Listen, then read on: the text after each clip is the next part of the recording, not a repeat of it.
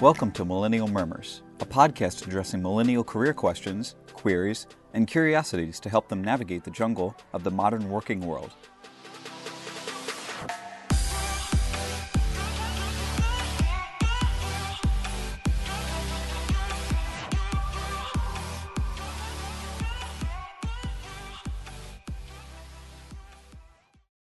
Hello, everybody, and welcome to today's podcast on the topic of sales and networking in your career.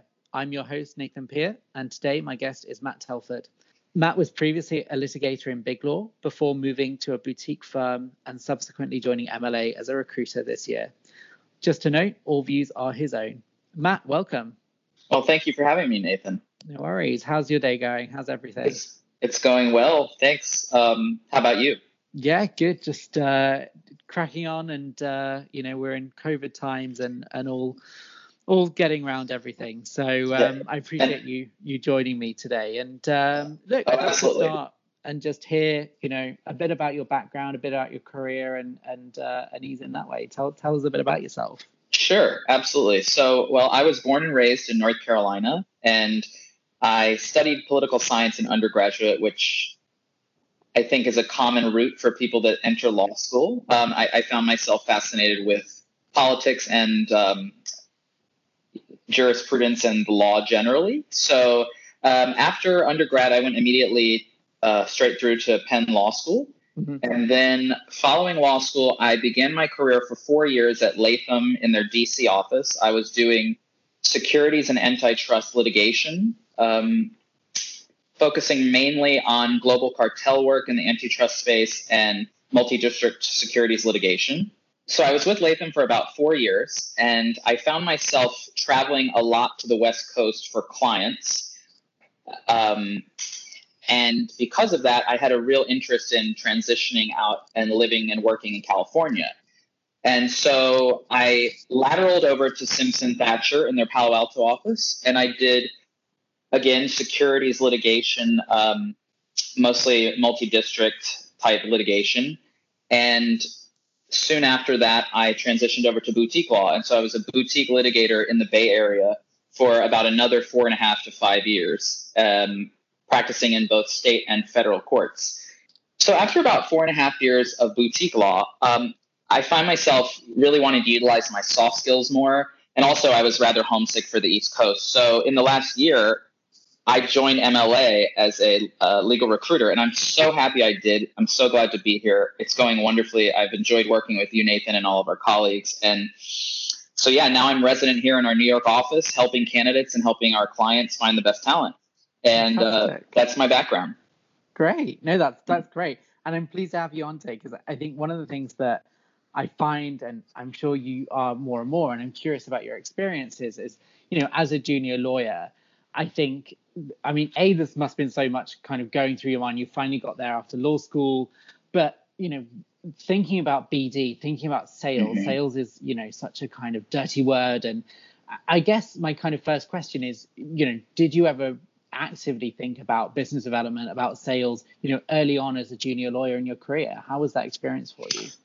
You know, I I don't think that I thought enough about it. I think that, like you said, there's so much work involved in just getting through law school and passing the bar and getting to that elite law firm that sometimes you know you're you're really bogged down in the weeds. And I think for me, um, I did a lot of formal networking at work and even informal networking out of the office with colleagues, clients, friends.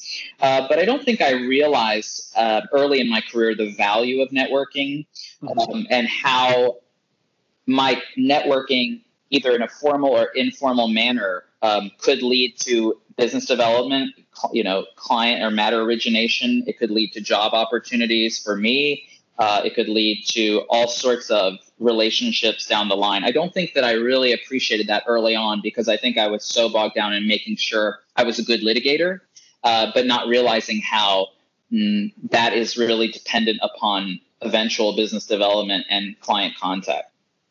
Excellent. So, I mean, I guess with that, it sounds like you did reflect on all of that. Um, do you think there was a really, you know, can you remember a really defining moment in your career when you thought, well, I guess when you realized you had this network, but also thought that I need to do this as part of my work. Like whatever my career journey is going to be, I need to think about my network and how I'm going to capitalize on that.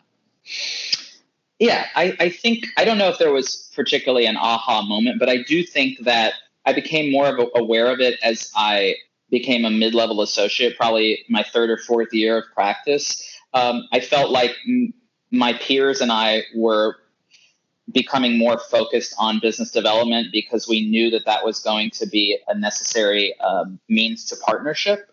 And I also think that my client context became greater as I had been practicing and became a mid level associate. I was on the phone with clients almost every day, if not every day, um, meeting them quite frequently. And uh, probably by my fifth year uh, or sixth year was actually trying to bring clients in the door um, for either pitch meetings, et cetera. So um, I think that that's really where I started to focus on my networking and understanding the value of networking and sales. Uh-huh. Uh, clearly, I was focused on it as a means for partnership um, when I was continuing to practice and thought that I may become a partner in in a law firm. But that's really where I became aware of it was probably as a mid-level associate. Interesting.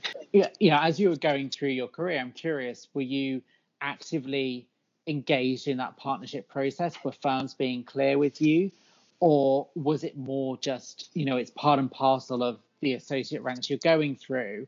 Um, I guess again, did you have a kind of aha moment of yes, I I'm going for partnership, I'm owning this process now, or do we feel it's still very kind of an institutional part of you know your your kind of trajectory in in big law and it's still you didn't really you know do you know what you were kind of aiming for? I guess is what i'm saying. Right. Well you know i think that i always knew that if i was going to stay as a practicing attorney that that i wanted to be a partner and that partnership was the ultimate goal. And so i think for me uh, there was an understanding that that was going to be part and parcel to becoming a partner uh, by the time I became a mid level. That said, um, I probably got more insight from my colleagues, uh, you know, my se- senior associates above me, counsel, those types of people, as far as, um, you know, how to create those business contacts and the importance of business development. Uh, I probably got more insight from those individuals rather than a firm or the firms in the market telling me, you know, you need to do business development this much per year, right? You need to bring in this many clients. That that that's not what was conveyed to me. It's more of learning from my colleagues, uh, from my peers that were slightly more senior, and kind of emulating them and, and seeing they were bringing in they were bringing in clients, seeing how they were respected by the partnership, how some of them were getting larger bonuses, getting more responsibility. I think that that is what made me realize that okay, this is going to be part and parcel to becoming a partner. Okay, fantastic. No, that's that's really interesting. So, mm-hmm. I, I definitely I think it just shows the importance of mentorship across all levels as well, like having those formal mentorship programs and more informal programs that you kind of learn and see from people.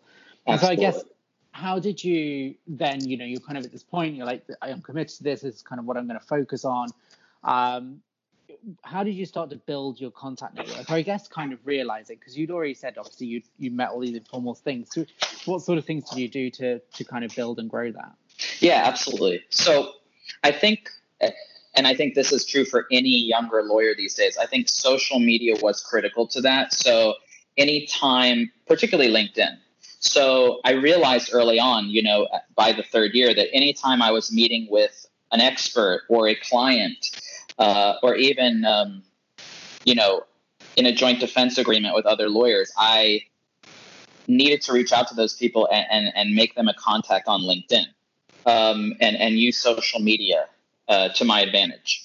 So I think that's definitely one component of it. And I think that's really critical. I mean, I think something like 90% of attorneys these days uh, use social media. So I think that is critical to your networking. Um, I think also really just more community involvement uh, which I realize can be a little bit more challenging during our COVID era. But mm-hmm. I, I, became more involved in community organizations like the Lawyers Committee for Civil Rights, um, the National LGBT Bar, um, and local bar affinity groups. And I tried to seek out uh, leadership roles in organizations. Okay. And I think that, you know, community involvement is another way to build your network um, going to alumni events, um, going to you know happy hours, but also trying to seek out leadership positions because that will give you a lot of expertise and it will open doors for you in meeting a lot of people. So nice, fantastic. So, what would you tell your younger self at the start right. of your career? Like, if you did anything different, yeah. Um, you know, what would you what would you tell yourself? What would your advice be? I think I would tell you know the younger me, the the the wide-eyed, fresh out of law school, new lawyer. I think I would tell myself to just take a step back every so often and take a breath and do the small things that I had learned to do when I was younger. Um, meaning, like, you know, take the time to send a holiday card to check in with my friends and my colleagues and, and clients and con- like i said before connecting on linkedin you know making sure that i wasn't so bogged down in, in becoming a good litigator that you fail to invest in people and in your in your in your skill set with other people. I think that's what i would tell myself. That's great. I love that. That's really good. Yeah and do you have any other networking tips overall for for other lawyers or uh, other professionals who are just trying to figure out what to do? Yeah, I would say, you know, being a lawyer is difficult. It's challenging. There's a lot of long hours and a lot of expectations on you. I, I, I mean, having litigated for 10 years, it's a very rewarding, but it's a very time consuming profession. But I think that in spite of that, you really need to motivate yourself to go to as many community and networking events as you can. Um, alumni events, affinity group events. Um, find an interest or find several things that you're interested in and try to try to expose yourself to those events because I think that that's a way. You know, it, it's not. It's a way to start um, networking and business development um, where you otherwise might not feel that it's as attainable. I mean, oftentimes you're not getting the client contacts for four, five, six years, uh, but you can start, you know, going to alumni events now. You can mm-hmm. start going to affinity group events now, and you're going to meet some fantastic people, and it will open doors and opportunities for you. Um, I think also um, it's a tool for. I, I know that there's plenty of lawyers where it's a cerebral profession. We're, we're a very intellectual group, but there's plenty of lawyers I know who aren't that comfortable in social settings. But going to those events is sort of what therapists would call exposure therapy. And so if you go to more of those events, you will become more comfortable um, networking and, and socializing. And, and that's going to be beneficial for trying to attract and retain clients and um, you know business development. So I think that's another reason to try to go to more events if you're a little bit socially anxious. Um, Absolutely. And also, I would say uh, probably my final tip would, as I said earlier, would be try to find leadership roles. So don't just go to the alumni event. Maybe you know try to get on the board of your alumni association or the local alumni chapter. Um, you know, take that initiative. Um, to become involved in a leadership position uh, because I think that people will respect you way more for that. And I also think that it will open you to more people um, just because you're involved in the organization structure and its mission. So you're going to get more involvement with people outside of the organization. It's just kind of like a positive feedback loop for more networking, more training, and more opportunities in your future for jobs or clients, etc. Nice. Okay, and I want to move on slightly to the, I suppose, the kind of sales business development aspect of it as well. Mm-hmm. Um, and I guess like how you experienced that shift or how you kind of dealt with that because it, it it must have you know I think with anybody it feels alien like this concept of selling. Uh, you know, it, I think it conjures up these images of very like aggressive, like have to have a decision. But I think it, you know, in my mind, it's really relationship building and soundboarding. And I just wondered, if, like, was that your experience? Um, you know, as you're you're trying to kind of get closer to clients, like how did you, I suppose, kind of develop those sales skills or business development yeah. skills, whatever you want to label them as? Yeah, I think I mean, I can use an example from later on in my career when I was in some of the boutique law firms. Um, you know, I actually brought in, you know, several clients, and I think that, you know, the way to do so was not so much like you said, uh, uh it was not a hard sales pitch. Um, now, granted, I did go on pitches with partners, et cetera, but the clients I actually brought in were not in that manner. Um, they were actually people that I'd met in the community or that I had worked with tangentially.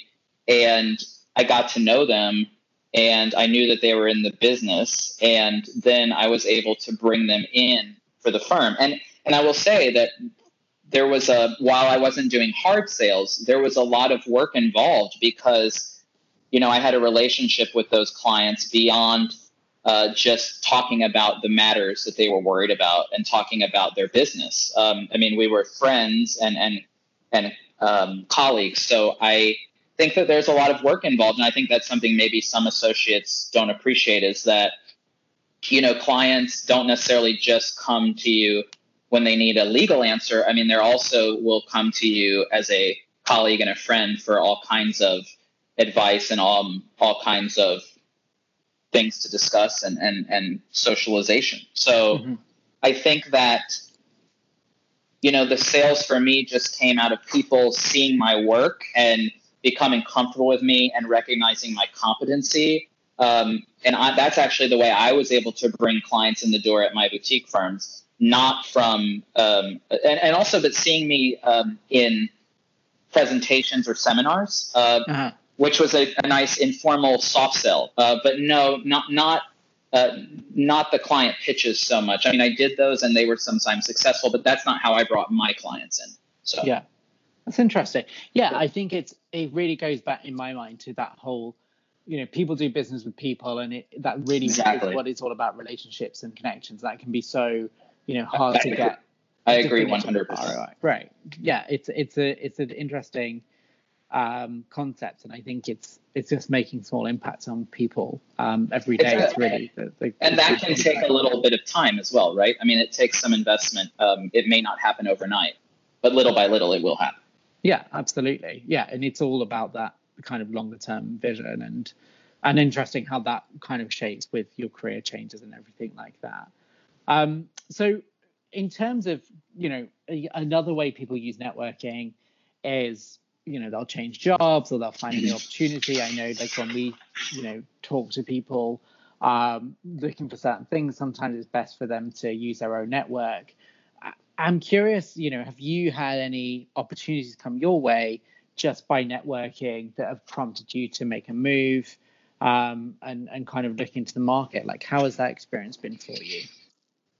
So yes nathan i think that my network has certainly assisted me in um, my career, I definitely learned about several roles um, out in the legal market through friends, uh, all of whom were actually practicing attorneys, and some of whom were at these organizations who had an opening and would be powerful uh, testimonials on my behalf. Um, and actually, I definitely remember one of the positions I took was an unadvertised need that I learned about through a friend who was a lawyer who I had met through um, the local LGBT affinity group in San Francisco. So you definitely will have your network help you, or I found my network helping me um, land job opportunities and even just learning about job opportunities, which I found was great.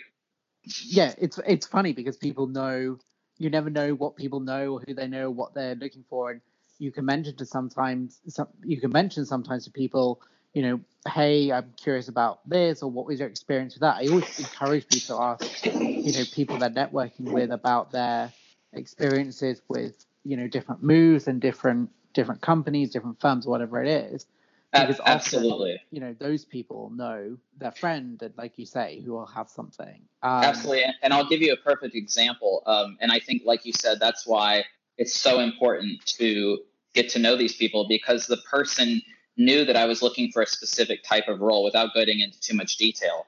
And if I hadn't told them about uh, myself, then how would they have known that, hey, Matt would be great for this? So, right. exactly. That's fantastic. No, that's a lovely story. I love that. Um, okay, so kind of last question from me. I'm curious. Mm-hmm. You know, you've built up this legal career, litigation associate in different coasts, building up business. So, what made you think, okay, I'm going to go into recruiting? Well, I think that really, you know, if being a litigator was 100% business development and sales, which is what we've been talking about, I would have never left. Because really, the reason I went into recruiting is I love using my soft skills, the uh-huh. type of skills I use in networking, and the type of skills that uh, you know I use in a business development back in back when I was practicing. Um, but I noticed, you know, as a litigator, uh, those are typically used most often outside of business hours. Like I said, you know, can't um, associates should always try to go to alumni events and community organization events. So I, I found myself really wanting to utilize those people skills I was using more often outside of the office in the office, and that's really why I decided to become a, a recruiter because I love utilizing those soft skills, connecting with people, learning more about them, and helping them in their career goals and um, basically just achieving the success they want in their career. Fantastic. Yeah, and you're definitely a natural networker. So oh, thank I'm, you. I'm excited. It's I think yeah. that's great. That's no, it's interesting, and I love hearing how career journeys change and and also like how much change can happen in in either like a short or long period of time. I think it's Absolutely. it's good for people to hear and understand because I think that work's such a big part of your life, and you know I think knowing that these options exist and you as you grow you learn more about yourself and what you enjoy. You know I think that's really good. So look, so now's the time you can ask me any two questions you like, and uh, and then we can wrap up from there. So I know you've lived all around the world, right? You've lived in London, Hong Kong, now in New York. Um, yeah. Yeah, I was curious. Um, do you notice any differences in networking in the states? Um, you know, anything you know that's different here uh, that associates or or attorneys focus on more or should focus on more? You know, any differences? That's a cool question. I like that. Um, yeah. I don't think there is. I mean, I think the thing I've noticed about moving around is a few things, really. I think from, you know, just a general working perspective, and I think this is true, you know, if you move to a different state, and even actually probably to a different organization, it's almost like a fresh start of your processes. Like you can look at what you've been good at, tweak different things, um, you know, and really refine what you do. And I think that adds a lot of growth. And I think if you apply that to the concept of networking, you know, it, it gives you an opportunity to see people in, in different angles and different experiences and actually adds a new layer of interest. I think when you have these stories about living in different places, and this was especially true in Hong Kong, and I guess where it's probably a bit different here, you know, Hong Kong is such a melting pot of people from different is, places, right. and they've got you know they come from so many different um, areas of the world, and so there's always that kind of background and question and that global network that you have. But again, I think here it's the same sort of concept. You know, people are from lots of different places. People come to New York for a reason. Um, and ultimately, I don't think there really is anything different that should be done or that is done. I think it's about finding common ground with people, finding something you connect on, talk about. And as you were saying, you know, going to things that interest you and that matter to you. Um, you know, right. that brings the common theme. It doesn't mean you're going to get on or know every single person there, but I think just showing up really is something in whatever place you are is the first step to to to making these kind of big impactful changes and building that network. And so I think it really is just more of an encouragement to kind of put yourself out there. We say, you know, the worst thing that can happen is you get a free drink and you don't talk to anybody and you go home. Like that's okay. Exactly. Um, but you usually see a few people stood in an awkward circle trying to like make conversation.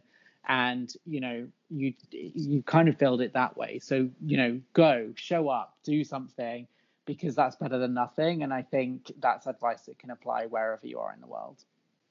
Absolutely. I think that's great advice. And yeah i think it's really important as you said that you know whether you, you know you're moving from an organization you know from midtown to the lower east side right? Um, it's this idea so you know it doesn't need to be around the world but it's the idea that every situation is a fresh start and every experience you've had and every um, you know school you've attended um, everywhere you've worked everything you've done personally and professionally is a is an opportunity to network um, and to make a bond with someone. So absolutely. you know. No yeah. for sure. That that makes complete sense. Um sure. And so i guess another question i have for you nathan is what would be your biggest piece of advice for an associate, um, you know, a younger associate trying to build a brand for themselves, either for business development or for future job opportunities? What would be your one biggest piece of advice? Oh, I don't know if I can confine it. It's probably going to be a bit multifaceted, but kind of okay. the same thing. so I think look, I think start small and grow from there. I think is the biggest biggest kind of mindset to have. And when I say start small, you know, connect with every person you meet on LinkedIn. Like mm-hmm. build it that way, and then you know once you get comfortable doing that and it becomes second nature, what can you do next? Like, you know, who can you send the holiday card to? Um, right. Um, how can you start being more mindful of the people that you you know want to get to know better, like either from a personal or a business perspective? Think you know think of those wider questions. Where where do i want to be in five years whether that's geography industry career thing? You know how am i going to build on that? How am i going to you know route out that direction? It's not going to be a straight road but you know what other ideas can i lean on or take from other people see what career things they've done? And you know over the years i've i've met people and talked to people understood their jobs you know had coffees with people as part of my everyday and just general interest of trying to understand you know early on in this career what direction you want to go in and what you want to achieve and do.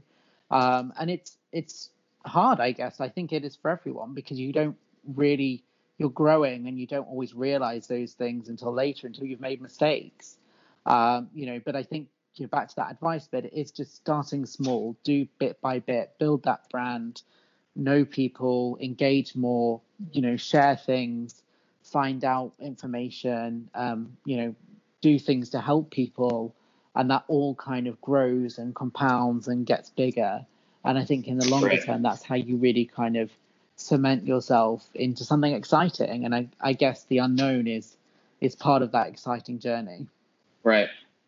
I think that's great advice. And I think that, you know, particularly for lawyers, for our profession, um, it's so easy to have to just kind of cloister yourself after you know such a long day in the office. And i think it's really important for lawyers to remember that advice because um, you know just taking the time to go to the event or to connect on linkedin and uh, to provide some insight um, or to send the holiday card those things while we all you know practicing lawyers have very long hours um, not cloistering yourself uh, is going to be invaluable for your business development and client development, but also um, if you um, are looking to change jobs. So absolutely, brilliant. Yeah. Great. Well, Matt, thank you so much for joining me today. It was really oh, great you. to have you, and I appreciate your insight. It was it was really interesting, and um, you know. Well, thanks I, for having me on this. Not at all. I wish you you know health in crazy COVID times, and and you know the best luck as you're you're building your network more and more, and uh, and going out there to shine. It's exciting. Yes, you too. Well, thank you, Nathan. I'm so excited to be here in the New York office, and absolutely, I, I look forward to building a bigger brand in New York. Thank you for listening to Millennial Murmurs. Join us next time as we help you take steps to better navigate your legal career.